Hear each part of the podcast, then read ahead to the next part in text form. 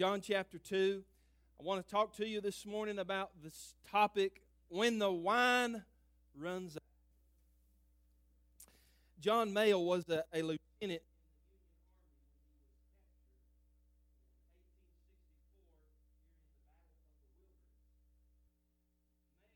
uh, shipped in a cattle car to the infamous POW camp at Andersonville, deep in the heart of Georgia.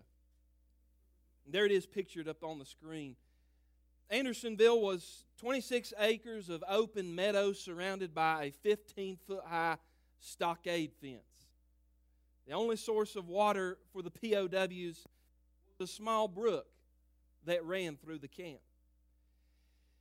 That was also where they washed, where they drank, and where they used the latrine.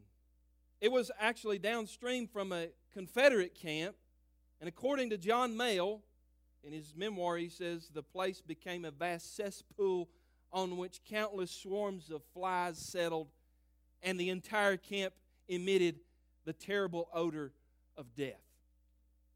Conditions inside the camp went from squalid to desperate when a terrible drought gripped the land that summer. And very soon, hundreds were dying of disease and going insane with thirst.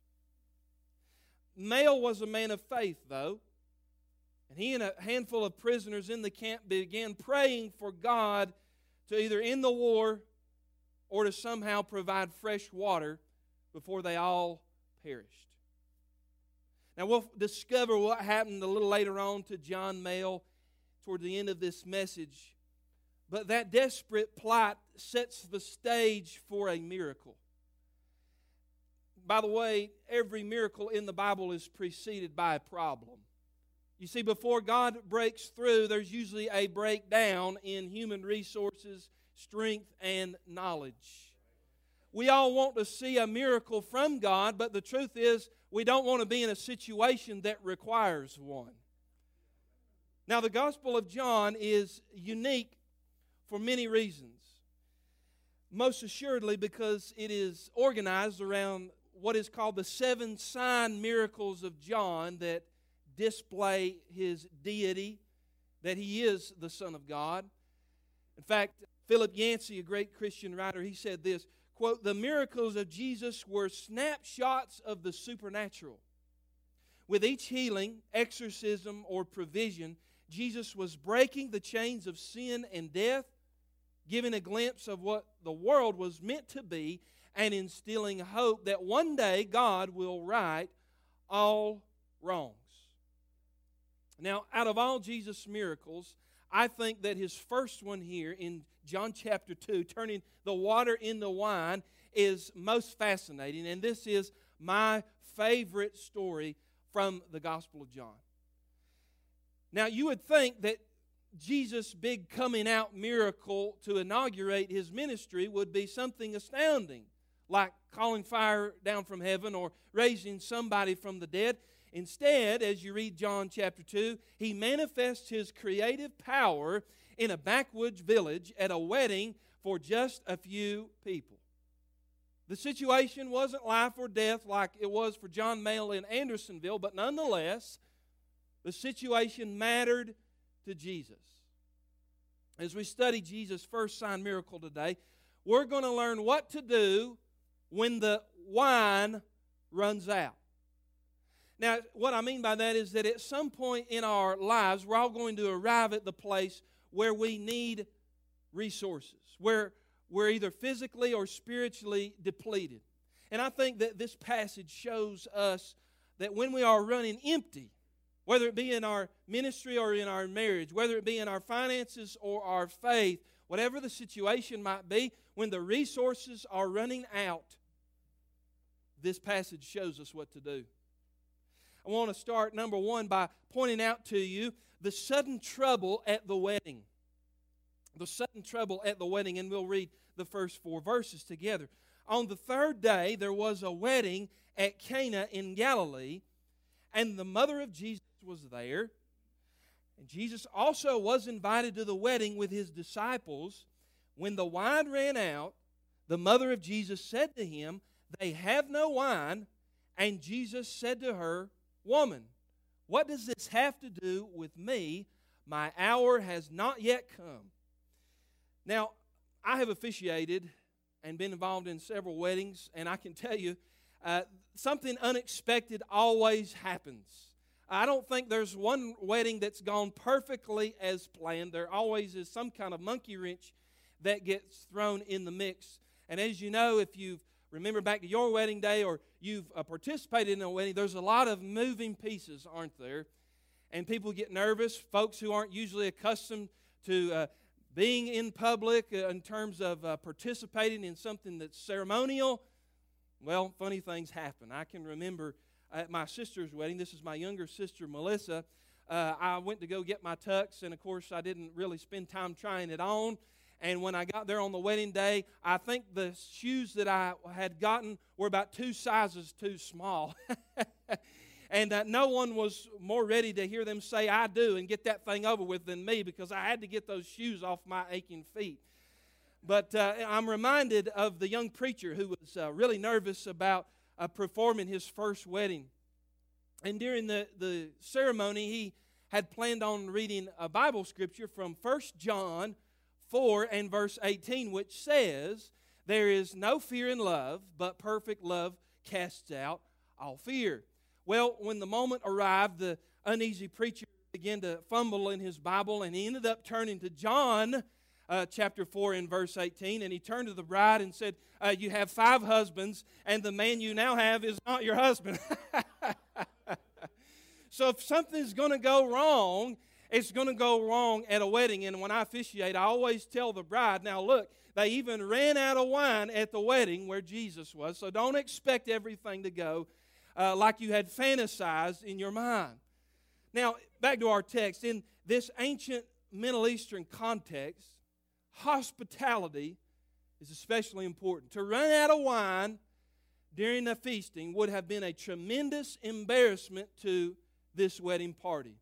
I don't know who planned this thing, but somebody miscounted the number of guests, or maybe they underestimated the depth of the wine vats. Either case, they come to Jesus with a problem.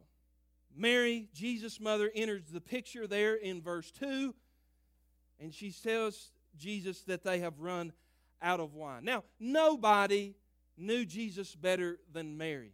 And her maternal instinct is right on point if anybody could fix this faux pas, it would be her supernatural son. But Jesus gives a cryptic response. Verse 4 they have no wine, and Jesus said to her, Woman, what does this have to do with me? My hour has not yet come. What is Jesus saying there? In other words, Jesus is saying, Mom, this isn't my time or place. I was planning on revealing my true identity. You see, you need to remember that Jesus is operating under a heavenly timetable set by the will of the Father. In fact, the idea that every moment of Jesus' life is precisely planned and ordained by God is an important theme that runs throughout John's gospel. And you will find this term, my hour, as Jesus uses it here, several other places throughout the scriptures. In fact, notice this. You'll see the term not only here in chapter 2, but in chapter 7 and verse 30, 8 and verse 20, chapter 12, verse 23, 13, 1, and 17, 1 in his high priestly prayer when he finally says, My hour has come. What was his hour? The moment when he was to sacrifice himself as the Lamb of God on the cross. And so the reality is, if you understand this miracle, it would start the clock ticking towards Calvary. Now, notice Jesus did not say to her outright no. But he had a subtle solution in mind whereby he could honor the requests of his mother without creating a circus scene of excitement that would draw unwanted attention to himself before the appointed time. You see, everything that our Lord does in this miracle, as you'll notice, is intended to minimize publicity, and Jesus knew how he could meet this need and keep perfect time. By the way, it's interesting that earlier on in the text it says that Jesus was invited to the wedding. That's important because, uh, therefore, because he was invited, that means he could be part of the solution. Friend, you would be surprised where Jesus would show up if you would just invite him in to your situation. Hey, have you invited Jesus into your problem yet? Uh, I've been in services. You've been there as well where you walk in and you can feel that it's cold. You can feel that it's stale. You can feel, uh, even in the singing and the worship, where you're facing opposition, right, brother? And it seems like there's a wall standing against you. And you know what you have to do? You have to stop and you have to pray and you have to invite Jesus into the situation to drive out the enemy. Otherwise, you won't get anything done that time. You see, the Bible says in Revelation 3:20 that he's standing at the door knocking. How many times have we shut him outside the church? We've shut him out of our marriage. We've shut him out of our relationships. We've shut him out of our finances, out of our health, out of our lives. And yet, the Bible says here that Jesus was invited. You see, when you invite him into the situation, something happens. Now, Mary knew something interesting here, and she teaches us a good rule of thumb when the wine runs out, when the resources are low, when your needle is on empty. Here it is. It's so profound. You ready for this? You might fall off your seat. Take your problem directly to Jesus. That's what she does. The first thing Mary did is usually the last thing that we do. We, t- we treat prayer as a spare tire in case we need it. But we take our problem to everyone else first and then to God as some kind of last resort. But this small request shows us hey, that the Lord's near is turned to our requests, no matter how big or how small they may be. I think my Bible still says, Cast all your cares on Him, for He careth for you. Cast all. All means all, and that's all that all can mean, no matter how big, no matter how small, no matter how inconsequential they might mean to you and me. Do you believe that God cares, that God knows, that God sees today? You see, Mary knew an intimate truth about Jesus that we need to learn this morning. If it matters to me, it matters to Christ. Let me say that again. If it matters to me, it matters to Jesus. Why did Jesus do this miracle? As you study this passage, you see that it wasn't to impress a crowd, it wasn't to necessarily convince anybody of his deity yet because Jesus wanted to stay out of the limelight. It's not my hour, he said. He didn't do it because he had to do it. The reason I think that Jesus does this miracle is because he cares. Let me give you an illustration of that. A few years ago, when Abigail, sister, was still a toddler, she, uh, she had this one particular bottle that she loved the most. And for some reason, it was the only bottle that she would take. You remember that, babe? That one bottle. Dare not lose that bottle, or your life would be misery until you could find it again. Well, what happened, of course, in our three ring circus home, the bottle went missing. Panic ensued. I mean, Abigail was squalling. Caitlin was about to tear her, her hair out. She says, You've got to help me find this thing. So we tear the house apart looking for this baby bottle. And finally, after searching high and low, we could not locate this baby bottle. I looked at Caitlin and I said, You know what? We're going to have to stop. We're going to have to ask God to help us to find this thing.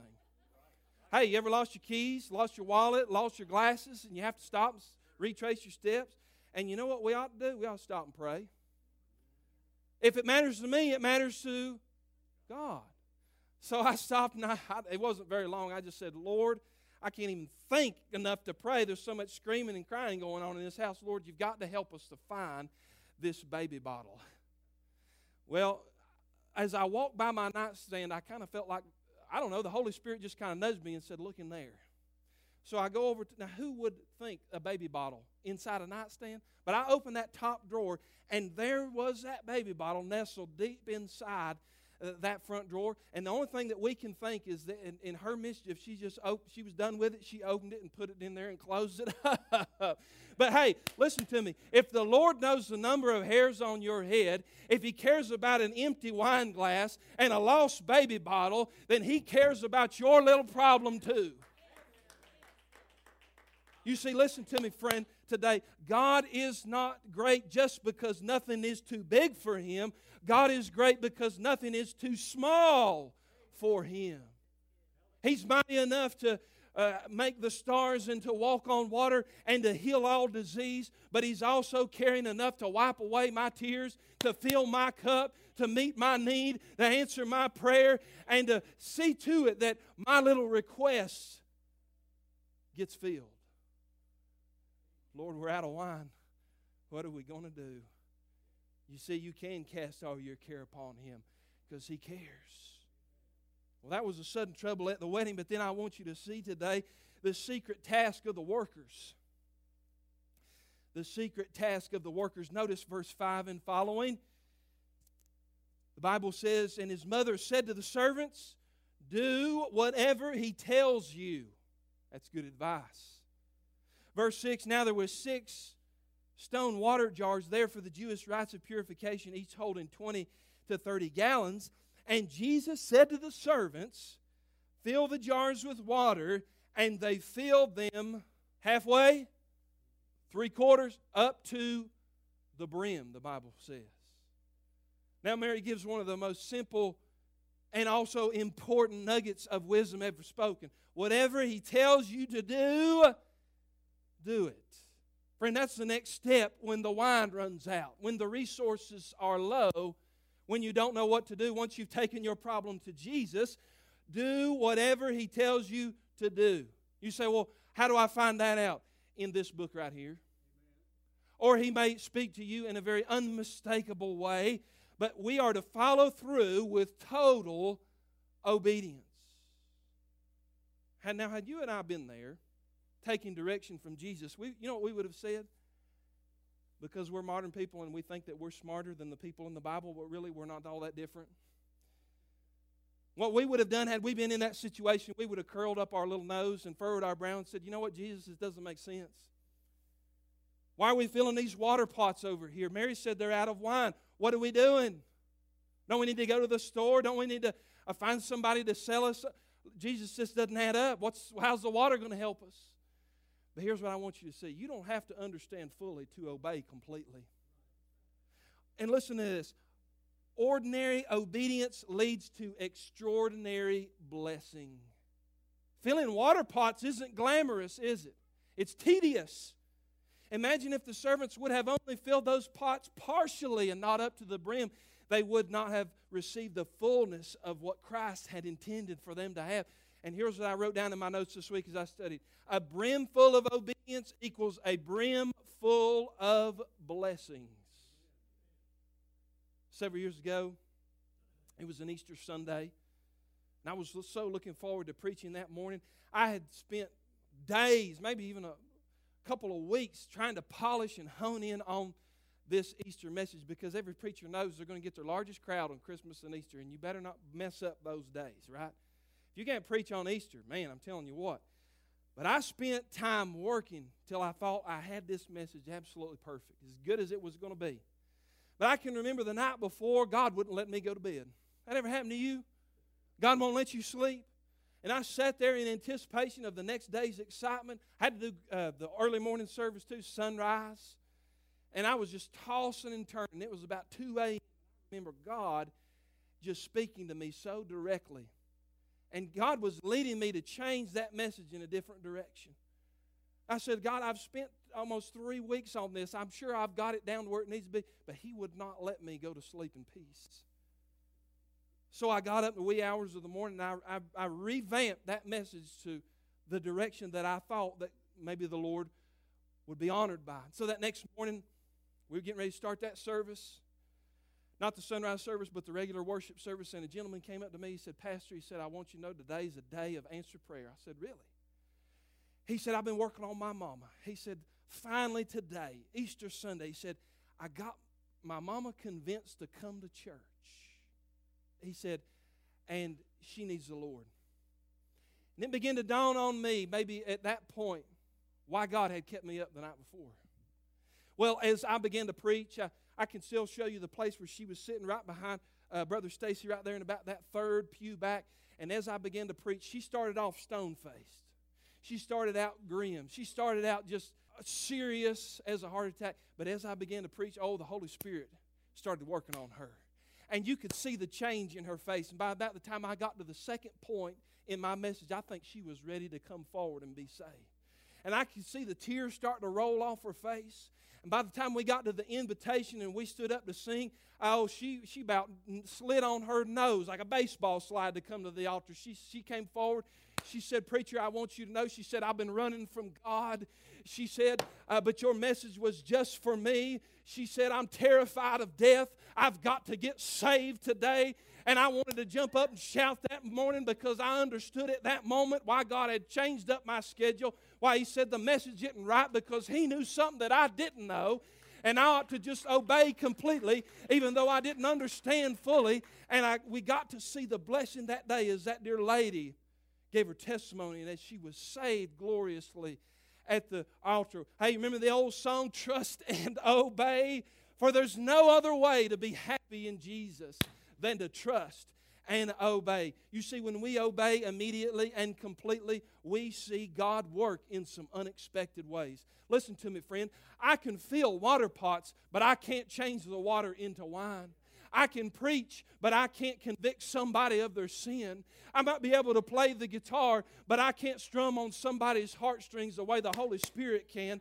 I can do the natural, but only God can do the supernatural. You see, friend, some of you need to listen real carefully this morning because things hadn't changed in your life. You feel like you're beating your head against the wall. It's the same old grind, same old blase thing every day. Your wine is run out. There's no resources. There's no joy. There's no change. And you know why? There's nothing that changes in your life because you haven't done what God has asked you to do. He'll take care of the life change. He'll take care of the transformation. He'll take care of the miracle. He'll take care of the deliverance. But have you taken the first step that He's asked you to do? You see, we got this backwards in our Christian life. Some say, well, I'll start giving when all my bills are paid and I'm out of debt, which means never, right? God says, no, you obey me. You trust me with what doesn't make sense, seems to be counterintuitive. If you put me first give, and then you'll see the blessing. Some people, I hear people say, well, I'll come to church when I get my life straightened out. I'll bring my kids to church when they're a little bit older. And you know what? Someday never comes. You see, it's backwards. But you know what, what we need to do? We need to remember that blessing follows obedience. You see, worship first when you don't feel like it. Worship first. Raise your hands in praise and give Him glory, even when you don't feel like a Christian on a Sunday morning. And then you'll see the blessing. Then you'll see the revival. Then you'll see God open up the windows of heaven. Forgive first, and then you'll see the reconciliation. Some people are saying, Oh, I'm waiting on them to come to me. I can't forgive them. Uh, you don't know what they did to me, Pastor. No, you forgive them first, like God's Word says you do, and then you'll see God move in an unmistakable way. Some churches uh, I want to do all kinds of programs and, and different attractional things to uh, uh, bring people in. But you know what the Bible says? Go and make disciples. That means open your mouth and tell people about Jesus, invite them to church. You evangelize first, and then He'll allow your church to grow. You see, when we do what God has asked us to do, then He'll do the thing that only He can do. That's the secret task of the workers. And number three, look at this the surprising transformation into wine. The surprising transformation into wine. Verse 8. Bible says, and he said to them, Now draw out some and take it to the master of the feast. And so they took it. And when the master of the feast tasted the water that now become wine, and did not know from where it came from, though the servants who had drawn the water knew, the master of the feast called the bridegroom and he said to him, Everyone who serves the good wine first, and when people have drunk freely, then the poor wine, but you have kept the good wine until now. Let me ask you a question. Put yourself in their sandals. How would you have liked to have been the one who was charged with the task of dipping the cup down in that vat of water and taking it over to the master of ceremonies and said, Here, Try this. I, bet you that servant was sweating bullets as he was walking across the courtyard to give that cup to the MC. But at some point, the Bible says, we don't know when, but at some point across the courtyard, as that journey is made, the molecular structure of that water gets changed into the sweetest and best tasting wine that human taste buds had ever tasted. And when he put it up to his lips, he said, My, this is awesome. The surprising transformation into wine. Now, the transformation of that liquid is a wonderful picture of what Jesus does in our lives when he is our Lord and Savior. I want you to notice two important attributes of this miracle and what it means for us. Notice a transformation into abundant quantity. Abundant quantity. The Bible says in verse 6, notice this very carefully, each holding 20 to 30 gallons. So when they took these pots and they filled them up all the way to the brim, what the Bible is telling us is that the miracle produced more wine than this whole wedding party could ever drink. You do the math, about 150 gallons, or they say 908 standard bottles of wine by today's measurements. Friend, what a tremendous gift this would have been to the wedding party because they could have either kept that or sold the surplus for themselves.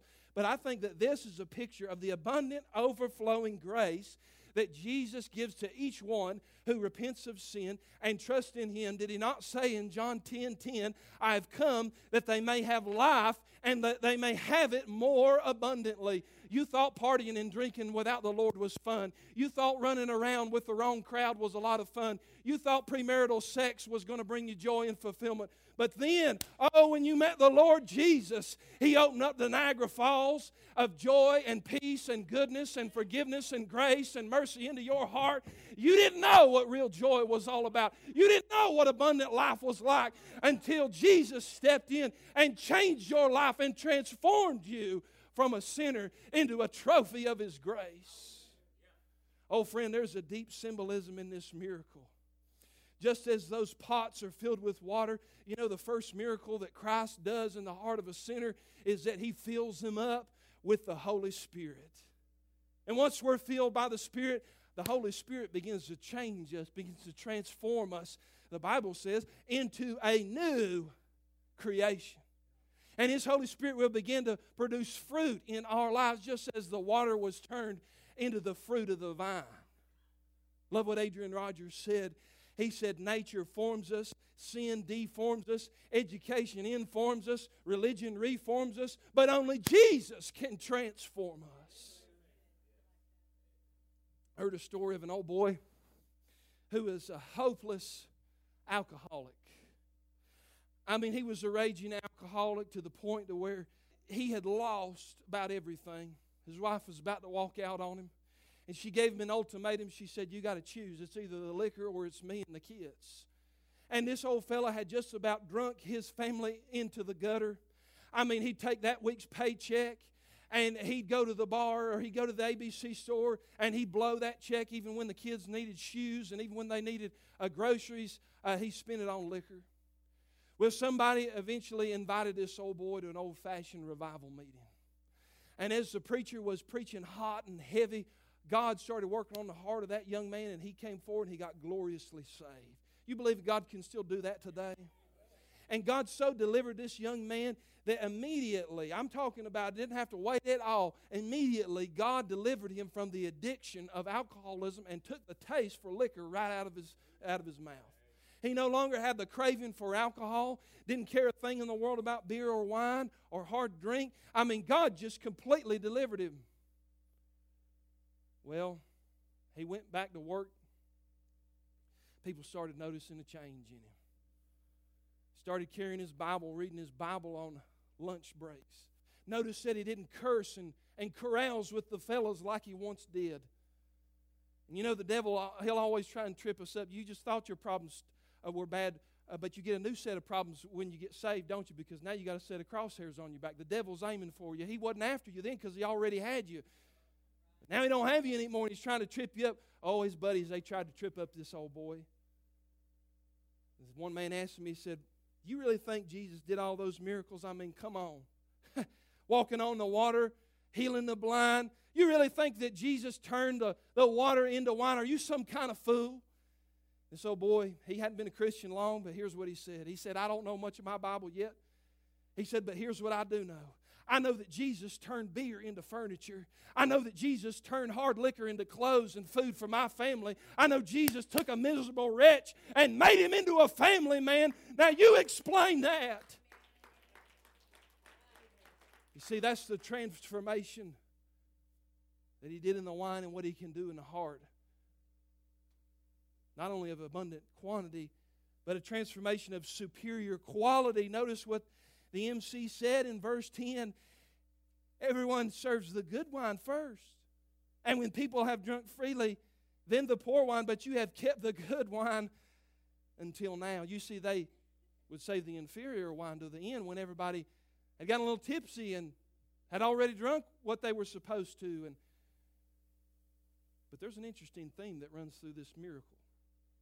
You notice this everybody has a certain set of expectations in this scene. When the people go to the wedding, they expect wine, and guess what? They, they didn't have any, they ran out. Mary expects Jesus to fix the problem, but he says her, to her, It's not my time. The servants don't know what to expect, but when Jesus tells them to get water, that was really surprising. One servant is expecting to give the MC water, but when the MC brings it up to his lips, all of a sudden it's the best tasting wine. You see, the in, and then the MC, when he got it, he said, I was expecting the inferior stuff, but what you have given me is the best. Friend, that's how God works. You know, the world's got this thing backwards. You see, the way that sin and Satan works, Satan offers you the, the, the best first, and then it operates on the law of diminishing returns. That's how sin works. Sin offers us the pleasure of sin for a season, and then you know what? The new wears off. Then the addiction comes in. Then the slavery of sin sets in, and it's not what it was advertised it would be.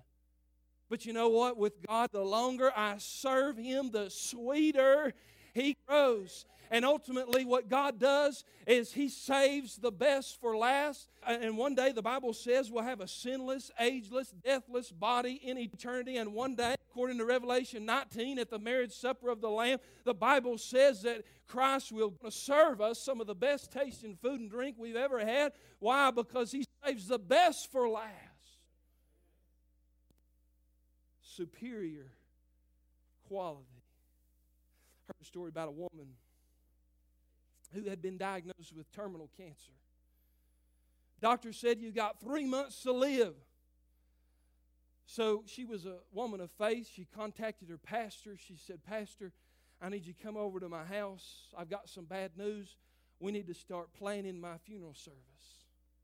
So they began to meet, and she had it all planned out. She said, Pastor, this is my favorite scripture. I want you to, to read this scripture and preach from this. And then uh, could you get Sister Susie to sing that song? And, and here's the kind of flowers that I want at, at, uh, at my funeral. And I've got one more request. She said, Pastor, I know this is going to sound weird, but she said, when they bury me, make sure they put a fork in my right hand. Pastor said, Ma'am, I've been doing funerals for over 20 years. I've never heard anything like that. Why in the world do you want to be buried with a fork in your right hand? Here's what she said. She said, In all my years of attending church dinners and potlucks, she said, the, My favorite part of that was when they clear away the main course and the lady running the kitchen would stand up and say, Make sure you keep your fork. The best is yet to come, she said, because I knew that was going to mean that my favorite part was about to happen the chocolate cake, the apple pie, the strawberry shortcake, the lemon meringue pie, the carrot cake, the apple dump cake. Somebody in the house of God say amen. And she said to her pastor, she said, when people see me laying in that casket with a fork in my hand, she said, I can't tell them, but I want you to tell them that God said the best is yet to come. And friend, that's the final application today that when the wine runs out, hey, expect the unexpected. God can and God is able and God will meet your need. You just trust and obey. But I'm telling you, it likely won't come in the way that you think it will come, but He will make a way, He will meet the need and He'll blow your hair back with what He can do in His miracle working power. And just remember that for the child of God who serves Him, the best is yet to come. God meets needs in unexpected ways and He exceeds our expectations.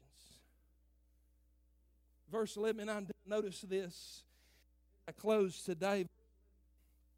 This is the first of His signs Jesus did in Cana in Galilee and manifested His glory, and His disciples believed in Him. You see, this first miracle was all that the disciples needed to convince that Jesus was who he said he was. He was God in a body, he was the Son of God. And it's interesting to me that if you study this miracle, it all goes under the radar, don't it? For nearly everybody except a few. The wedding party didn't know, the guests didn't know, the MC didn't know what really had transpired behind the scenes. But the Bible says that the disciples knew. They were there serving behind the scenes, and they saw what Jesus said and what Jesus could do. And, friend, here's the final application for you. If you uh, follow the Savior closely, you're going to see Him do things that other folks aren't privy to see. You see, friend, it pays to follow Jesus. It pays to be the friend of the Savior. It pays to serve Him. It pays to pray because you see unanswered uh, prayers uh, finally answered. It pays to serve the Lord when He finally casts that mountain into the sea and opens the door and gives the healing and grants the request. It pays to serve Jesus because you get to see lives changed and souls transformed. Hey, it pays to come to the house of God on a cold January morning because He fills your cup and He meets your need. You see, it pays to serve Jesus because there was just a few in that little wedding party who got to see something that the rest of the crowd missed. Oh, there's tribulation in serving God. Oh, yes, there's tears. Oh, yes, there's valleys. There's times when you want to give up and throw in the towel. There's times when you wonder, God, where are you? What are you doing? But I'm telling you, if you just keep serving Him, if you keep filling those water pots, if you keep obeying, if you keep serving Him in the little place that He's given you, I guarantee you, you're going to see some things. You're going to see God do some miracles in your midst, and you'll walk away convinced don't tell me there's not a God. Don't tell me this Bible ain't true. Don't tell me it's just old and myth it's real. My God is real. He still saves. He still transforms. He still delivers. He still casts mountain into the sea. He still opens doors. He still brings marriages back together again. He still removes the burdens. He still transforms the, the lives into something that only God can do. Remember John Maile? Dying of thirst with hundreds of other men in the Andersonville POW camp. Here's the amazing way that God met their need. Maile and several other men started daily reading Scripture, praying for God to send deliverance. Oh Lord, send water or end the war was their prayer. Remember, the only source of water in the camp was that little meadow brook, but it was all now dried up because of putrefaction. It was contaminated. Maile said that the prayer meetings went on for days. No answer from heaven. Then one morning they awoke to an eerie stillness. You ever wake up and just feel like God's going to do something that day? You ever come to church and you can just feel the movement of the Spirit and you say, God's going to God's, God's about to break loose today. He said, by mid morning, the black clouds had rolled in, and at long last, the camp was deluged by a cloud burst. And John Maile wrote in his memoir, when the flood came upon us, it was as if millions of buckets of water was all being poured out at once. Does he ever do anything halfway? in the middle of the storm, a shaft of lightning struck the ground. And as the rain subsided, men began to shout, It's a spring! It's a spring of water! The lightning strike had opened up an underground spring that had began shooting up from the ground like a geyser. Soon a trough was built to channel an endless supply of water to the prisoners. In fact, the spring still gurgles to this day. And if you go to Andersonville Camp and you tour the National Prisoner of War Museum, you can walk over to a little stone shelter. It's called Providence Spring, and there's an inscription written across it. It says, God smote the hillside and gave them drink August 16th of 1864. That's my God. So I'm wondering today, are you running on empty? Has the wine run out in your life? Is there any joy in your life? Jesus is still filling up cups and still transforming souls today. Are your resources bone dry? I know a man who can. As we stand for invitation today, maybe you need to come. Maybe you need to be prayed for. Maybe you need to receive Christ as your Savior. Maybe you are bone dry and you need God to meet the need in a powerful way. You can come. And we'd love to meet you at the altar for whatever the need might be today. As Brother Preston leads us, you be obedient to what God would have you to do. Thank you, brother.